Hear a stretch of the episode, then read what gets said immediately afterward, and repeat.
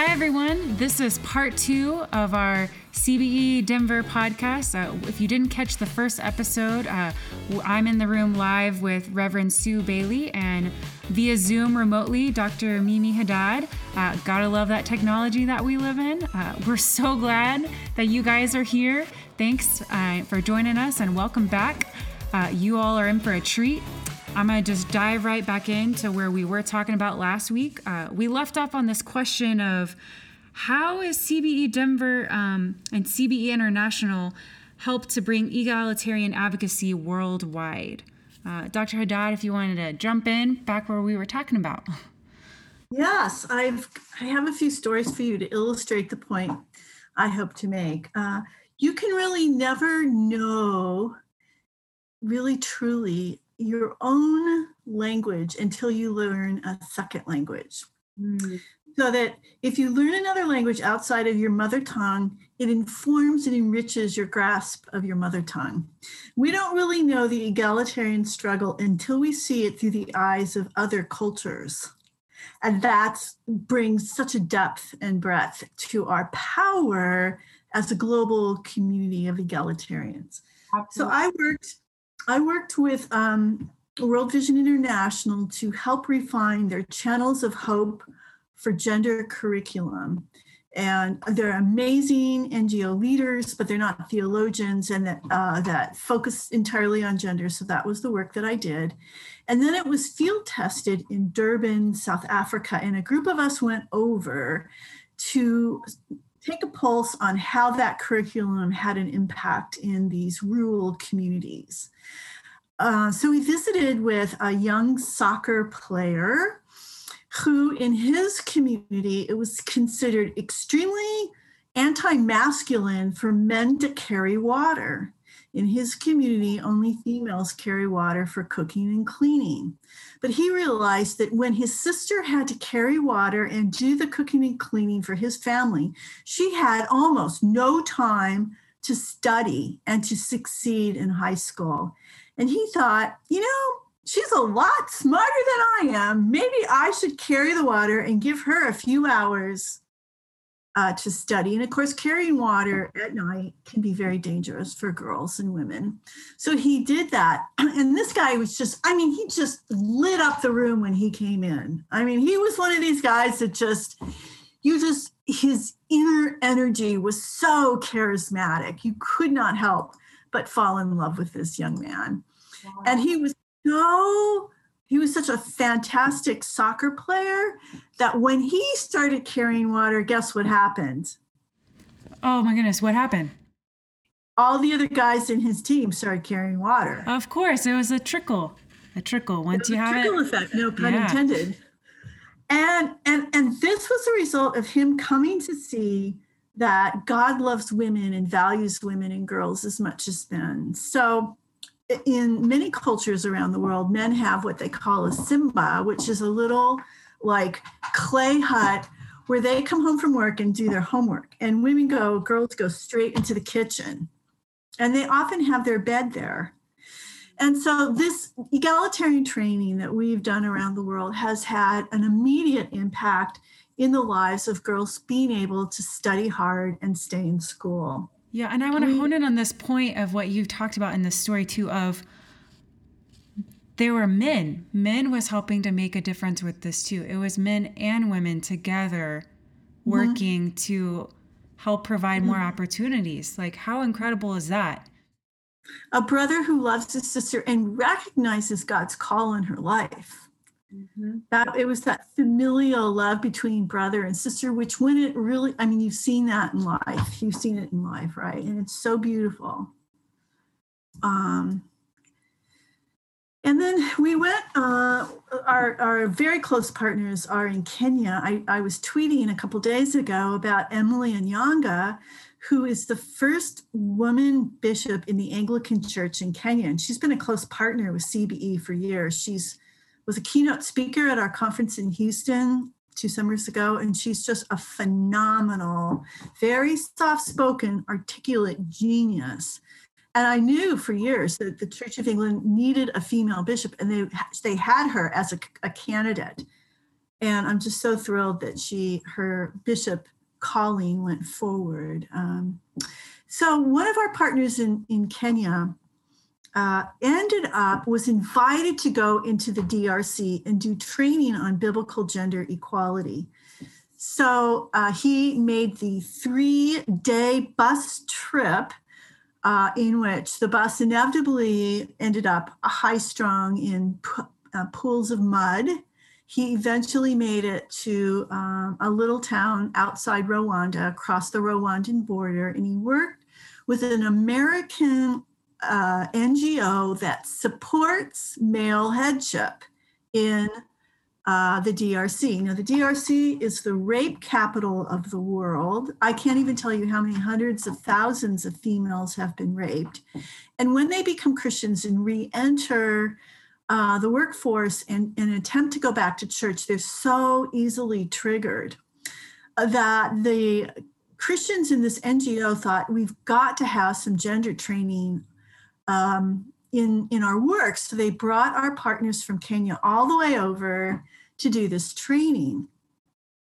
And then about four months, and he did, and it was incredibly impactful, and it made huge inroads into successfully re-enter women's reentry into work and faith life. And when my colleague Dominic returned to Kenya, he invited those leaders to his conference on biblical gender equality in Kenya. And I was there speaking. My husband and I have a Kenyan goddaughter, and we were there um, for, to see her as well. And as I was sitting outside in this in this in the hot sun eating my lunch, this African Christian NGO leader sat down and said, You have no idea the impact of these teachings in our community where rape is so prominent. One year later, I'm working with a collection of NGO leaders in the United States, and the vice president of that nonprofit came up to me and said, I was doing a series of lectures on the impact of gender equality worldwide. And he came up to me and said, Although our NGO is run by very staunch complementarians, I'm a VP here and I will do my utmost to see that we can advance this curriculum because I have seen the impact mm-hmm. of it. Wow. So you can't make this stuff up. you just cannot make it up. And I remember my goddaughter was dancing in the sun while he was telling me this story. And I just thought, look at her dance. She's so free. She doesn't understand what this world means to girls and what it can mean to girls and women. But I'm watching her dance in the sun with beads in her hair and her birthday dress on, and she's eating cake. And I thought, I wonder if this is God saying, I want all my daughters to dance like this mm. without fear, with joy, being who they've been called to be. Yeah, what a beautiful imagery of just hope and mm. wow, that's incredible. Not many people can have that kind of story, but I mean, this is reality. This is that's crazy. So we worked with World Relief in Lebanon, and my family is from Lebanon. I'm first generation Lebanese in the United States. Uh, and we were part of a collective of Christian NGO leaders in the Middle East. As you know, Syrian Lebanon has absorbed hundreds of thousands of Syrian refugees who crossed over the mountains at great peril to escape um, ISIS and ISIL and their treatment of girls and women, especially, and just their brutality. So, um, the Syrians had crossed the mountains decades ago and were involved in a brutal civil war in which they were raping and pillaging the Lebanese. Now they've been raped and pillaged and they're seeking refuge in Lebanon. And the Christians have opened, many Christians have ministries have opened their hearts and homes. There's so many great, good work there. And I was called over to do t- training on gender equality because of the marginalization and exploitation of girls and women. And I was shaking in my boots because I know that culture pretty well and the power dynamics are pretty steep. And I had just gone to church with my Auntie Mona, and she's part of a Southern Baptist church in Beirut.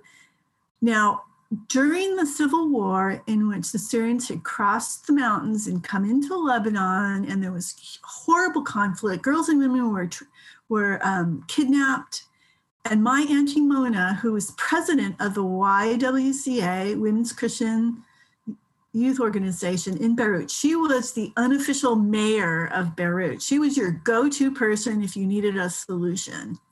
But when she goes into her church on a sunday morning uh, she she works very hard at pulling in all that leadership because it's just simply not valued as a Christian attribute for girls and women, even though her community knows well and my family knows well that it needed something, she could make it happen. Now, when my husband and I visited um, together, uh, just doing family things, not work things, every single morning we would wake up and there was a taxi cab, all the food, everything ready to go. Choosh, and off we would go and visit and see things. She is an organizational genius. But none of that was welcomed in her church.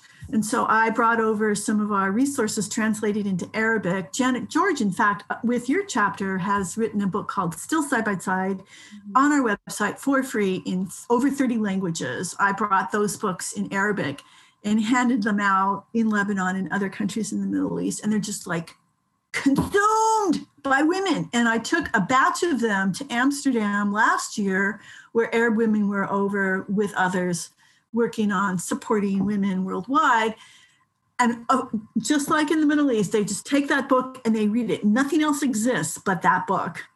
Wow. And I that's an example of the hunger. So if you want to, if you want to sponsor a roadshow. If you want to put on a roadshow, God will sponsor. That's it. Mm-hmm. That's it. So, Mimi, are you talking about uh, Janet George's uh, book, Still Side by Side? Yes. Okay. Phenomenal. Yeah, it, she actually. It's been translated into over 30 languages and it's just unsinkable. So, I her book is actually the book that swamp.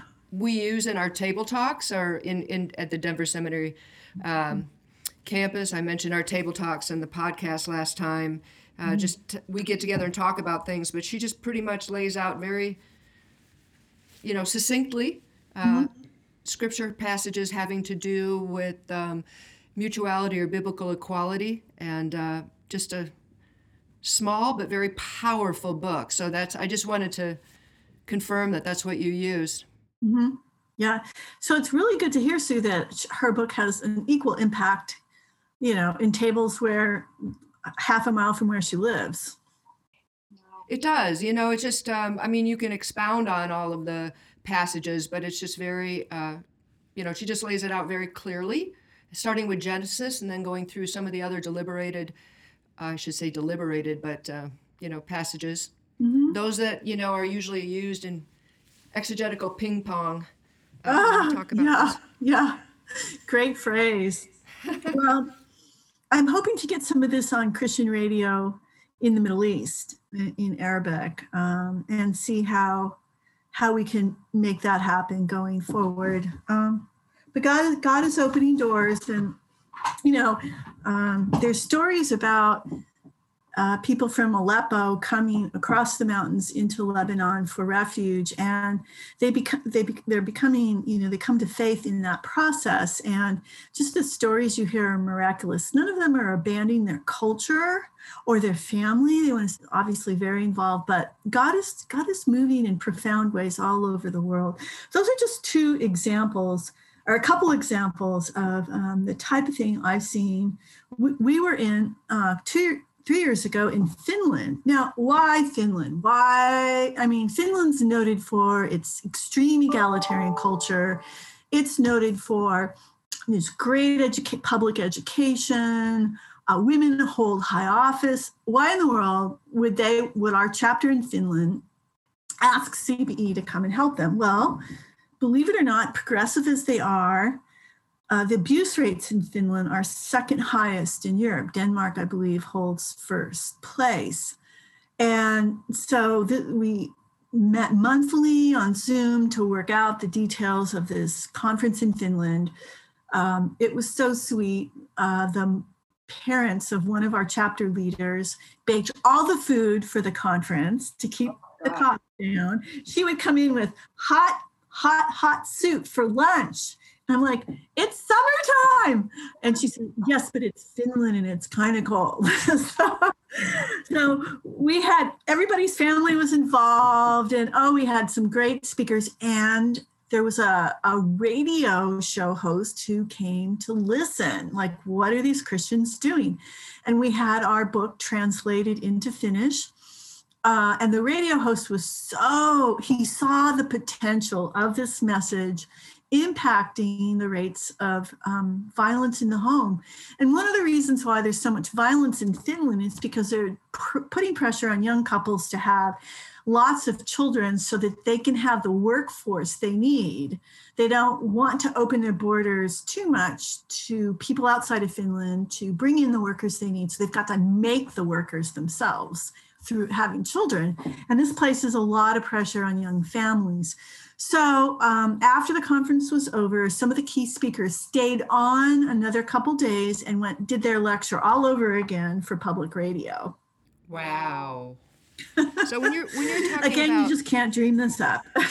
you're talking about pressure in the family. So I mean, I'm and this may get too dicey to talk about, but honestly, so you're saying these couples are married, but they are there's pressure on the woman to literally have one child after another and not be able to actually decide with her husband when and you know what what does that look like well, I think there's economic pressure on them, like there was in China when they had the one-child policy. Now they they have they've abandoned that, but there's just there's uh, yeah, it's it's again a couple's decision, and it places undue pressure on women, right? Correct. On women. So so then there's another story. If I can hop over to Colombia now, when I went to get my global entry card, the officer interviewing me said why are you going to these countries? I, I, was, he looked down my list. He said, we don't like it when Americans go to this country or that country and this country. And it's like, well, and he said, why are you doing that? And I said, oh, because of the gospel. He goes, oh, you're just like my mom. and now, why Colombia? We had a wonderful partner at the Fiducian Presbyterian seminary there, but the wider culture places extreme emphasis on women's physical beauty. And Brazil is just as bad. So uh, the idea that women have to be all the things that they're called to be by Jesus, and then to please their husband, they have to be these astonishing creatures of gorgeous beauty it, it's just unbearable. So we were giving these workshops, and through conversations, I started to realize so many of the women there had been abused because they were not considered beautiful enough. Wow. Um, so that is so that disheartening. Just yeah. a cultural event that was very challenging for that community. Uh, we have our own challenges here. So, um, because of these experiences, um, we've worked again to translate resources into mother tongue languages where we go. And uh, this, um, all this work that we do around the world is costs about a million dollars. and I mean, some years we get that type of income and other years we don't but we found that in covid people were wildly generous and the foundations we worked with went over and above uh, the call of duty to make sure that CBE stayed afloat, particularly on projects that like our Bible translation project, which we haven't discussed, but that's a really key project that's been funded by a family foundation. And it's into its third year. We've isolated or identified 300 passages, it grows all the time, of uh, poorly, poorly translated scripture into English that makes it possible for people to demean women. And a hundred years ago, Katharine Bushnell and her team, working with the Women's Christian Temperance Union, uh, worked carefully on these passages in her book, God's Word to Women. She works, she identifies these passages, their cultural context, their linguistic analysis um, very carefully, but nothing's really changed. I mean, we still can't seem to get it together to translate authentein as domineer and abuse, when in fact that's how it was used in Paul's day. We still can't do that. So now we have a nice little footnote in the, the recent NIV translation. But Kate Bushnell, over 100 years ago, said, This is why we have trouble with women's exploitation because we allow the Bible in our modern English translations to reflect something the original text did not. And so our team gets together, um, I think every month, the New Testament team and the Old Testament team, they were there in Houston talking about their work. It was probably the most powerful lecture we had in Houston, one of the most powerful. And they'll come again and meet in England to talk about how much progress they've made. The team is international.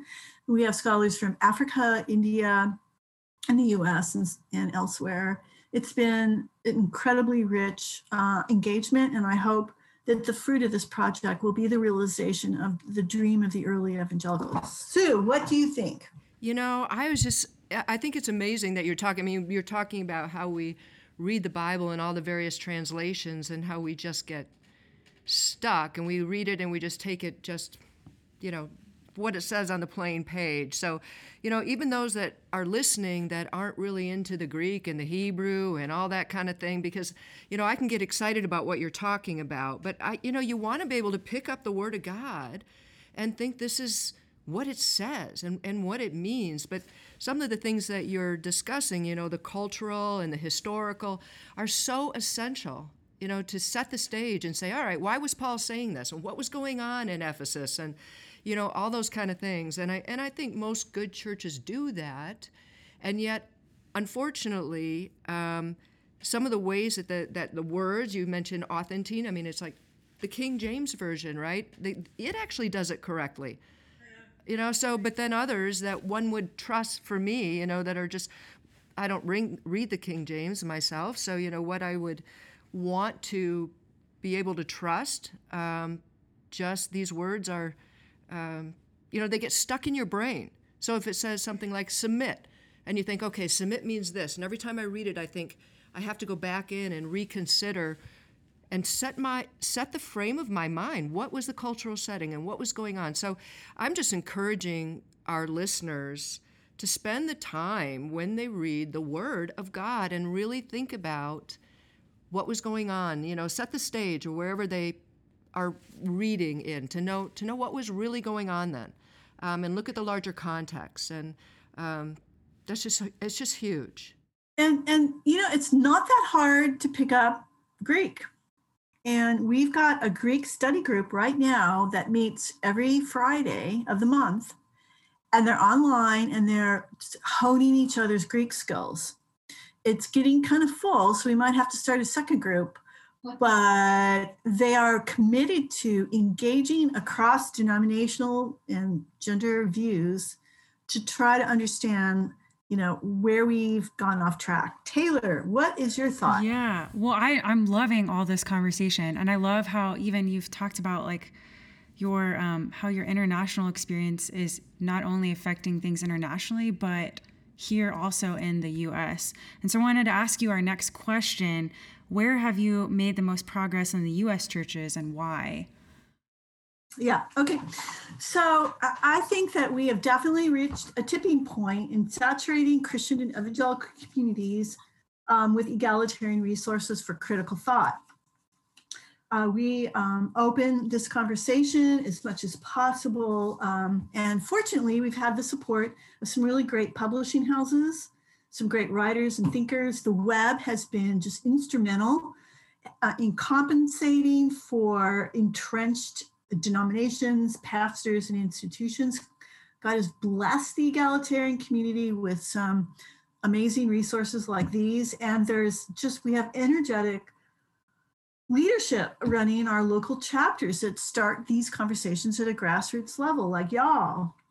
And, and you can see this reform movement in the church take place in the US and abroad.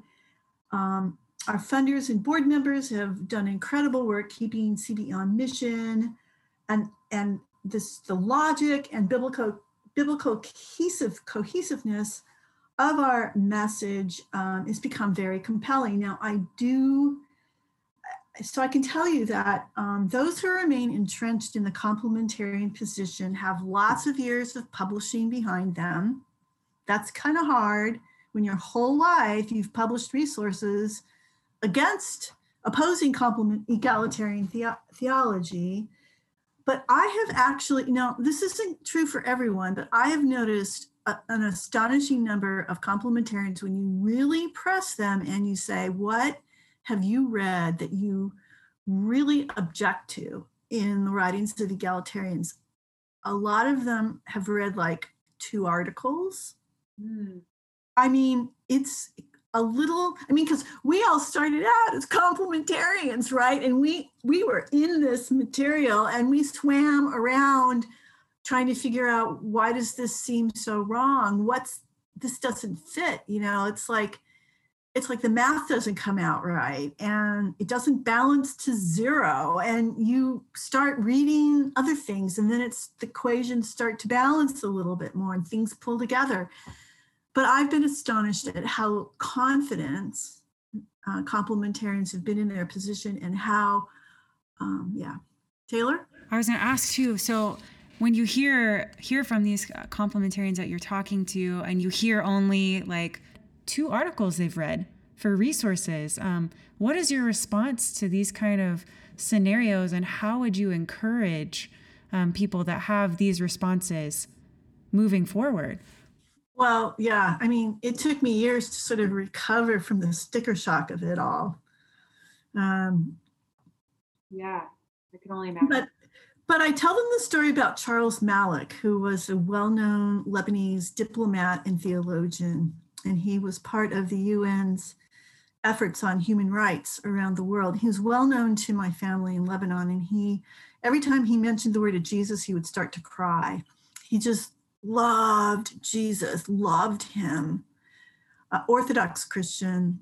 And when the Billy Graham Center was established in Wheaton, he was keynote speaker, and he told the, the people in the audience and it was kind of embarrassing, you know, because in Arabic, there's very, Arabic is a very passionate language. So Arabs, if they're not engaged passionately with you, you've got to really question the relationship. And so he gets in there and he goes, you have lost the life of the mind. Evangelicals, you have all this confidence and it's not it's not credible. You've lost your place in the sciences. You've lost your place in the arts. And in the front row was a guy named Mark Noll. And he went home and wrote a book called The Scandal of the Evangelical Mind. Mm. And I find a way of getting that content into the hands of people who seem unwilling to get engage both sides of an argument. All of us in this on this podcast, I'm guessing, knew the complementarian position pretty well. Sure yeah. And and we did some swimming to find coherence that was lacking in that position. But the dominant culture, and I'm talking about white males now, uh, have no reason to swim out.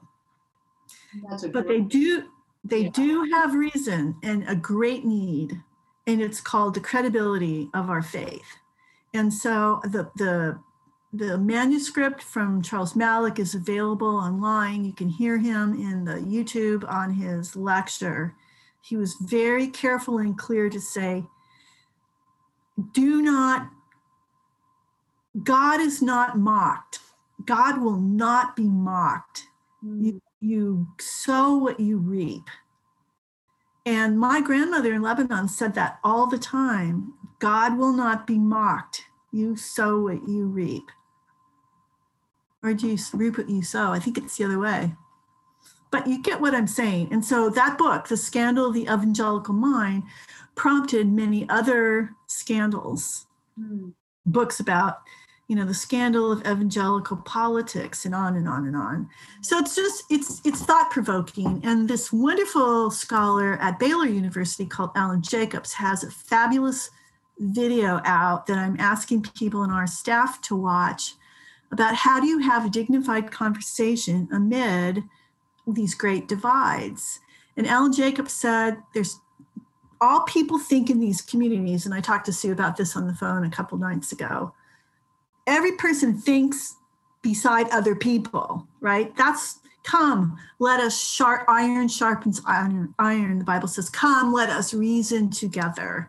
Right? We don't think in a silo, or we do, sadly, but not in isolation. And Alan Jacobs is saying there's essentially two kinds of conversations that go on in this world in group conversations where we belittle, demean, and scandalize our opponents. And there's thinking conversations and civil conversations where we allow people the dignity of another opinion. Taylor? Sue, I think you were going to say something. So, yeah, well, first of all, I, I, I interrupted you. I just, that analogy of there's no reason to swim outside, um, I think that's just powerful. Um, but yeah, I did listen to the um, to his to Alan Jacobs video the other evening, and it was um, just really well done. So I want to urge our listeners to uh, they can find that online, YouTube, and listen to him. Well, what did you like about him? Yeah, well, you know, I one of the things is just just kind of reiterating going through i mean he was he had done some research so he wasn't just giving his viewpoint that this is the way humanity functions, he was backing it up um, in the social sciences and with research. And, you know, just to piggyback on that, I mean, it, for all of us, we replay things in our mind, and the more we do, uh, we create these crevasses, right? Just, you know, uh, about what we believe or uh, what we think, and um, whether that's self talk or other things that we've heard in the environments that we're in. And, you know, change is a, is a tough thing. So you know, have to, as you said, you have to in, intentionally go to these places where you sit with those who have a differing view in order to learn, in order to really listen, and not just prepare to defend. And uh, the dialogue that you're talking about really necessitates you come with a certain posture. And we don't do that very well. You know, and I don't know that we're taught to do that very well. So that's that's certainly a passion of mine that I, you know, am pursuing at this point, having that kind of dialogue.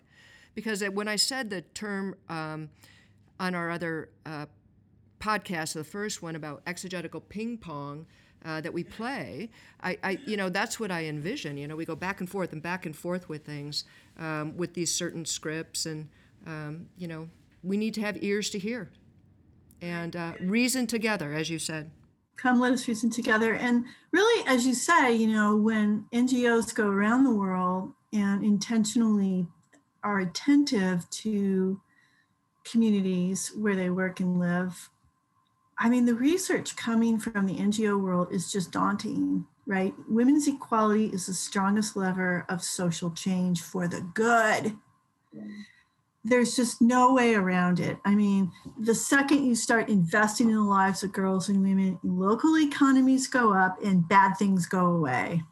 Mm. You know, you give men uh, income from micro industries and they spend it on alcohol, drugs, and gambling. More often than when you give it to women, they invest it in their communities and the and the growth of their communities.